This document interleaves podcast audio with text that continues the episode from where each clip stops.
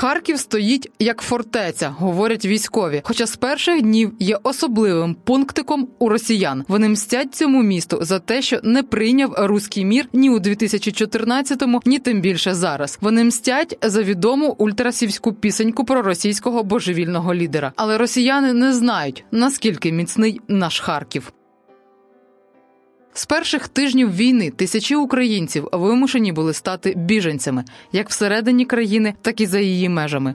Тисячі українців загинули. Серед них кілька сотень дітей. Тисячі українців стали волонтерами, які допомагають вимушеним переселенцям, військовим, територіальній обороні. Один одному мене звати Дарія Бура, і разом з агенцією Бітюк Медіа ми розкажемо про усіх цих людей у подкасті Вижити.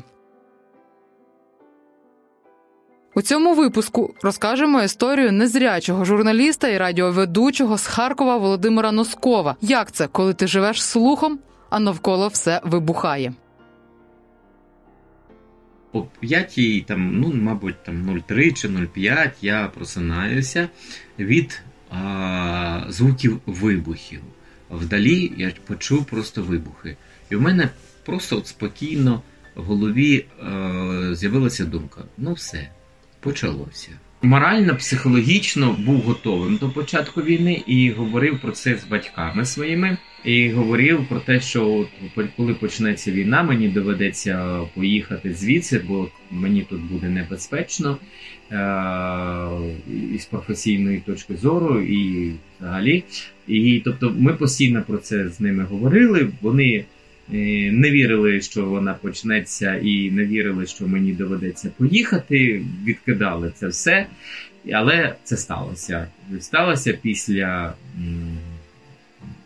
чергових сильних е, обстрілів, після е, там ракетного удару е, університету повітряних сил. Тобто, ну коли вже було зрозуміло, що в принципі, от скільки буде тривати війна, стільки мені доведеться тупо в чотирьох стінах сидіти вдома, а ні вийти нічого, тому що там вже ж почали і міну розкидувати, і вибухівки всякі.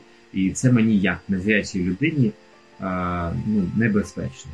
Буквально е, через тиждень е, з 1 на 2 е, березня прилетіли кілька ракет, дві чи три ракети до будівлі університету повітряних сил, і там згоріла, згоріла будівля, гуртожитку зруйнована будівля, де власне навчальний процес відбувається. Частина вже абсолютно в непридатному стані, тобто це вже така територія руїни, руїни, руїни, руїни, руїни.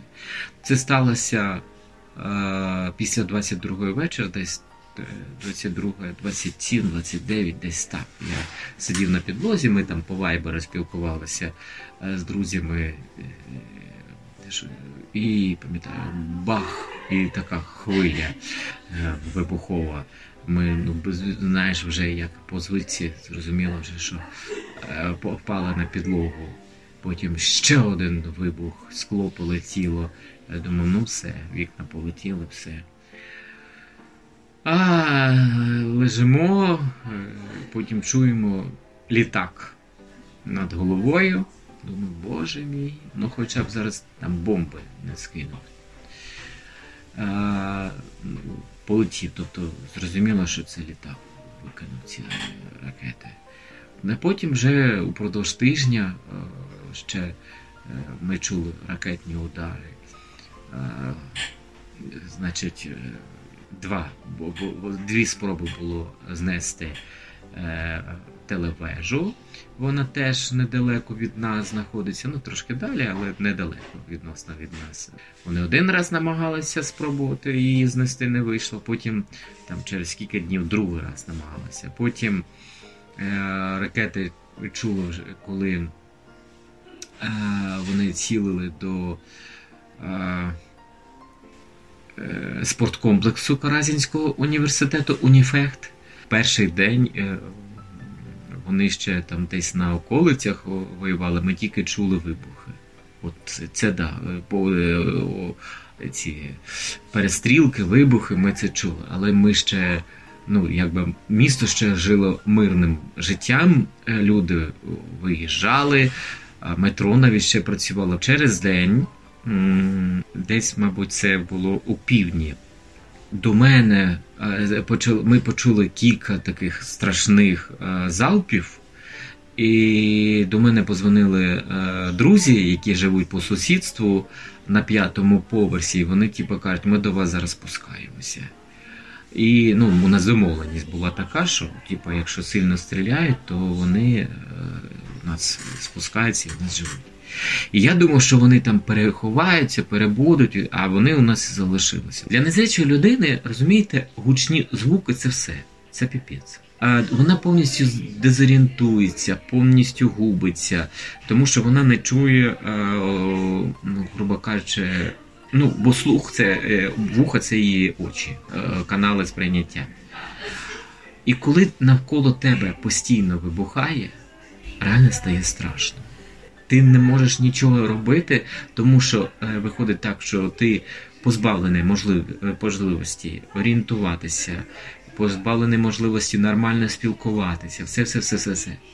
І тому м- ось витримати постійно е- оці вибухи, які ти чуєш, таке враження у тебе складається, як ніби вони е- поруч з твоїм вікном, це дуже страшно. Я згадую це. Е- так, це 6 березня було коли у нас от враження, таке враження було, що от як на подвір'ї стоять і стріляють. Це дуже страшно було, дуже просто. Тому що я не знаю, де вони. Там от ті, хто кажуть, що вони відрізняють атльоти, прильоти. Mm-hmm. Я не знаю, як ви це робите, тому що я не відрізняв атльоти і прильоти. Я чую тільки вибухи. Тому що прямо відрізняти, що звук іде до тебе або до себе. Я ж не висовував голову а, з цього е, з вікна. Вікна в мене були зачинені. Я тільки чую власне саму звукову картину. Е, тому це така річ, хто там як пізнає. Але е, я розумів, що ну, якби я, як незряча людина, я не витримаю фізично оцей постійний стан, що мене позбавляють слуху, позбавляють можливості орієнтуватися, можливості жити, тобто, тому що у мене все зосереджено саме на слуховому каналі. Це теж одна із причин, чому я е, звідти туди ну, звідти виїхав із Харкова. Магазини ж припинили роботу. Вже от п'ятницю, в суботу припинили різко працювати роботу магазини. І ми пам'ятаємо, що пішли Е, мабуть, понеділок, да, понеділок пішли купити собі хліба, бо вже хліба не було реально. А а один магазин закритий, другий, третій, четвертий, там черги страшні. А, І тільки знайшли е, ну, відкритий біля нас магазин там на вулиці Шекспіра, супермаркет, але там стояла величезна черга. А це теж цікаво. Я кажу, мама, купуй. Е, ну, Я з нею пішов, кажу, давай брати там консерви, там ще щось таке. На, ну, якби Не на день і не на два. А вона реально знаєш, бере на день.